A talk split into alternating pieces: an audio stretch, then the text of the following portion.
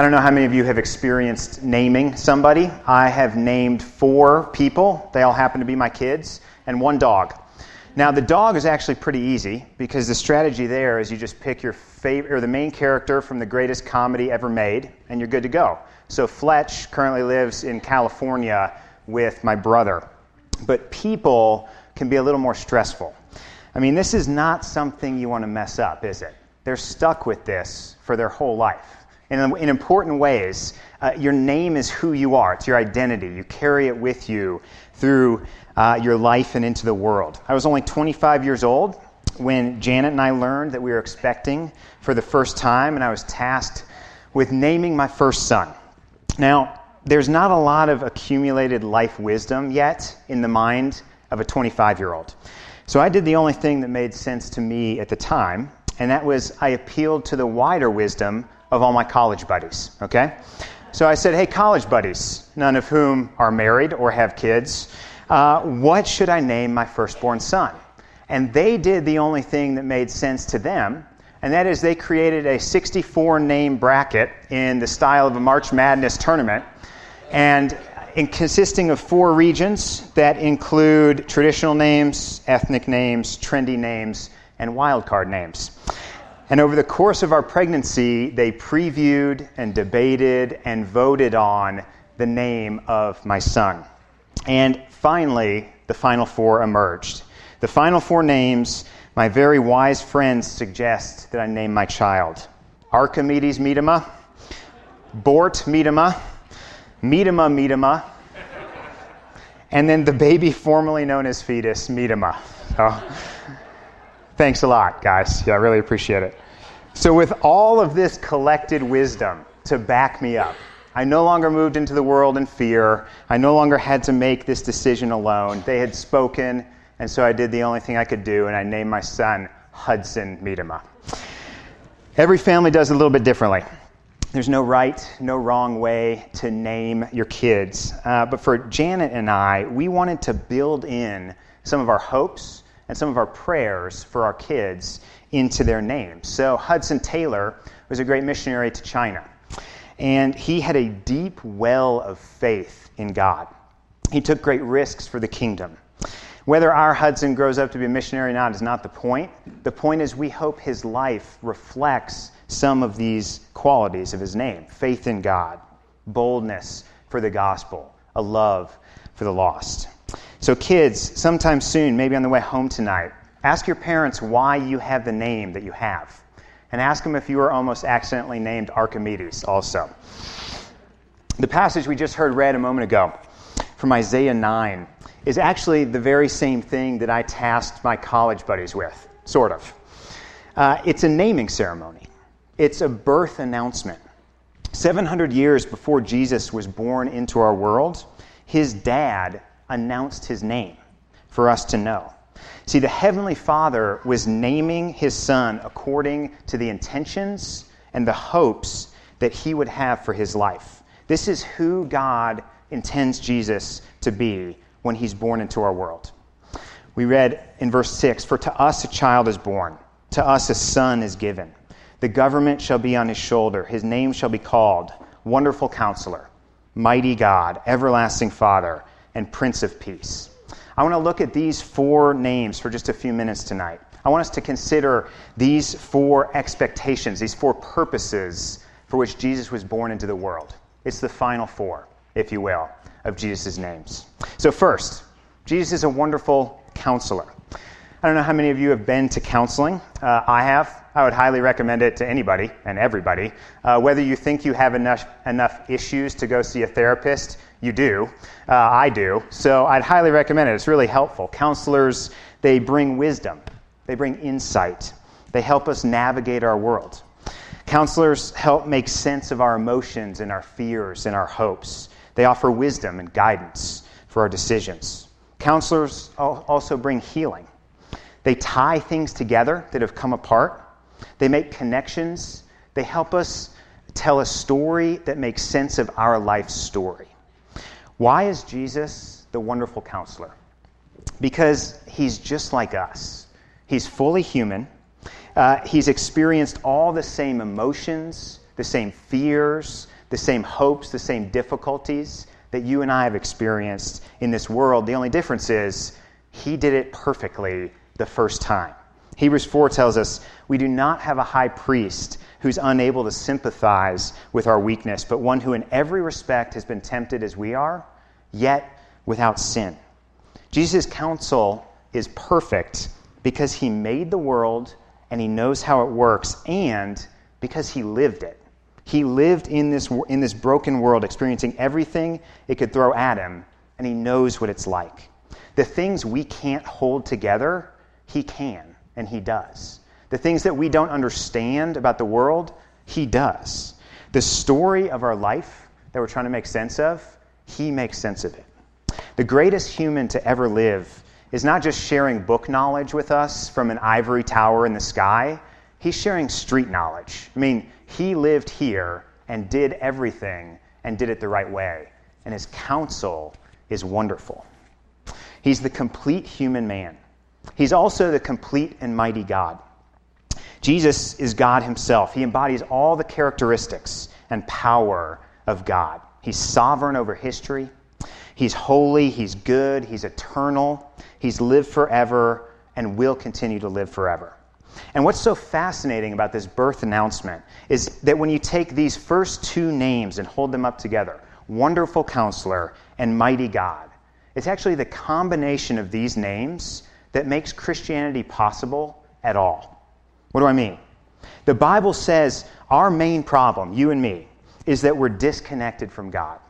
Uh, this is what we heard in Genesis 3 at the very beginning of our readings. We think our main problem are health issues, family tensions, frustrations at work or school, uh, finances maybe. Those are real, they're not to be minimized, but the Bible says the problem behind all problems is that we've become disconnected from God, who's the very source of life. And what happened on Christmas morning when God Himself became a man when God put on humanity and fused these two things together, was the only thing that could have happened to fix our greatest problem. See, Jesus can save us because he's God. He came from outside of our world into our world with great power and love to save us. But Jesus can save us because he's one of us. He's fully human. He's lived everything we've lived. If he's not the mighty God, he can't reach down from heaven. If he's not the wonderful and complete man, the wonderful counselor, he can't pull us back up with him from earth. Jesus is the only hero possible in our story who can bridge the gap between us and God because he's both the wonderful counselor and the mighty God. It's quite a name, but his father doesn't stop there. He goes on to give him two more names Everlasting Father. In the ancient world, kings saw themselves as fathers over a nation. Here we read Jesus is our everlasting Father, and he reigns as king over you and your life. He's king over your decisions, he's king over your time, he's king over your job and your play and your kids and your family. Jesus owns it all. But he doesn't own it like a tyrant owns it, he owns it like a dad, like a really good dad takes care of his family. What do dads do? Dads protect their kids. Dads nurture their kids. They don't coddle them, they, they prepare them to send them into the world with a mission to spread the love and the goodness of what their family's about. But just a quick word on this so we don't get the wrong idea. The way dads protect and nurture their kids, two kids can sometimes feel like the opposite of that, okay? For example, it's Christmas, right? your kids, if you're a parent, came to you with a Christmas list of sorts, if I, as a dad, were to buy everything on the Christmas list that I was presented this year, not only would our family go bankrupt, but there'd be no room in the house for you know things they need like beds or food. Um, so I get to exercise this little muscle called the no muscle, right? As a dad, I get to kind of flex that quite often. Sometimes I say yes, but pretty often I say no. And I do this not because I don't love them, but because I love them very, very much, right? We don't need to train ourselves in more consumption. The world does that for us. We need to train our family in gratefulness and contentment. Um, but when you're on the receiving end of a no, it doesn't always feel like love, does it? It doesn't always feel like nurture and protection. Now, are we perfect as this as parents? no, not even close.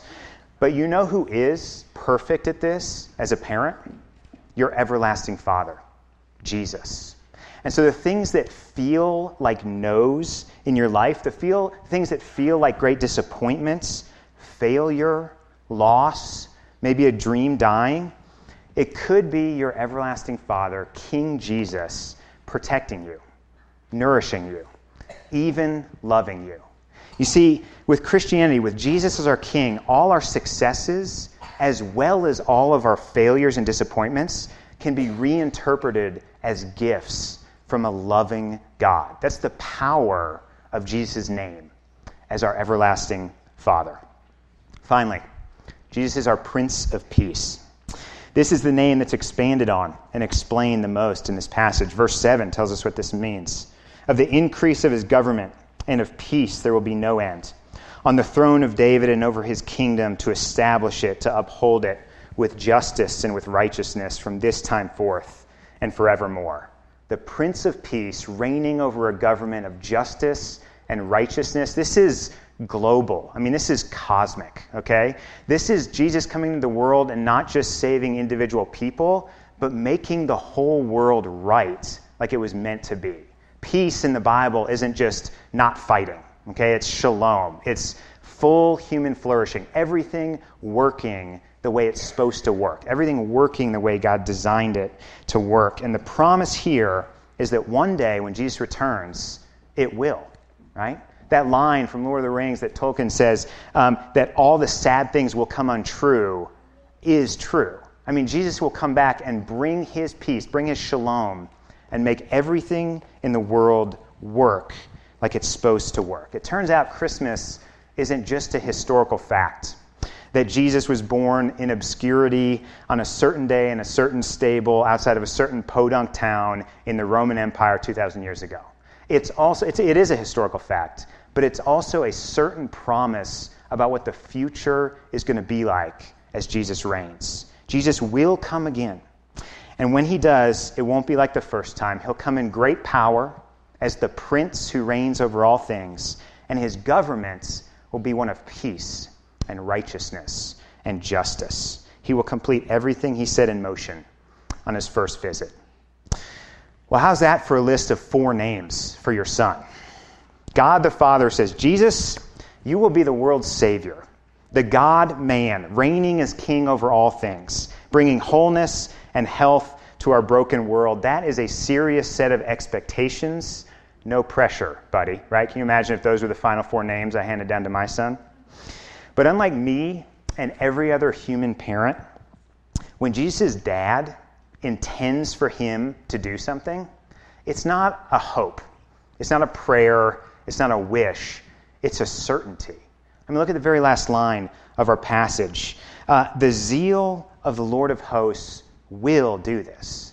And these are not wishes, these are promises from the sovereign God in control of all things. This is what Christmas is about. This is a season to remember why Jesus came. It's also a season where we set our hopes and our expectations on what he will do again. He will finish what he started. The zeal of the Lord will do this. You can bank on it.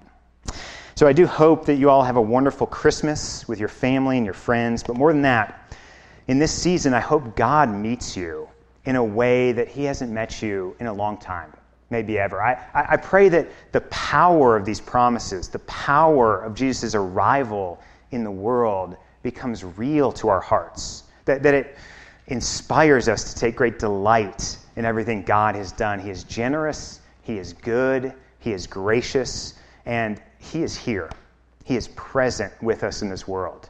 And that's something to be celebrated. So let me close in prayer as the worship team comes back up. Heavenly Father, thank you for the names that you've given your Son, Jesus. Thank you for the promises that you've given us through Him. Thank you that He is both man and God, that He came to save us. Thank you that He reigns with grace and love. And thank you that He will come and make everything right once again. Jesus, we pray that these truths sink into our hearts and our minds. We pray that we reflect them in our lives as a community. We ask all these things in your name. Amen.